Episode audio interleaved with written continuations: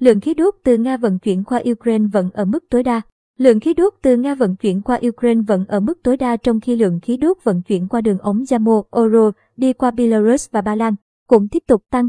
Theo mạng lưới vận chuyển khí đốt Ukraine GTS và trang web A Platform, khí đốt Nga hiện vẫn đang được bơm liên tục ngày đêm.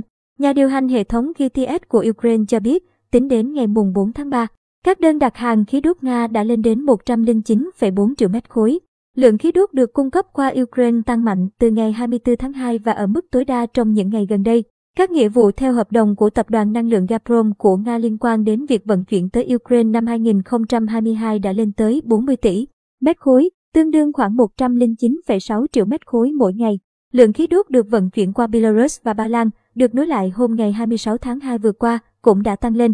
Các chuyên gia cho rằng việc gia tăng nhu cầu khí đốt Nga liên quan đến cuộc xung đột ở Ukraine và dự báo thời tiết cho thấy châu Âu sẽ lạnh và ít gió trong những ngày tới. Tuy nhiên, theo các nhà phân tích tại Restart Energy, dòng chảy khí đốt có thể bị gián đoạn do cơ sở hạ tầng bị hư hại hoặc do các lệnh trừng phạt năng lượng. Ngoài ra, thị trường cũng đang chứng kiến các công ty lớn rời khỏi Nga, kéo theo những diễn biến sau đó.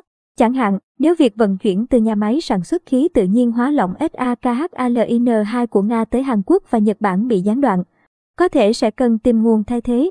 Cuối mùa đông 2021, châu Âu đã rút ra toàn bộ lượng khí đốt được bơm trong mùa hè.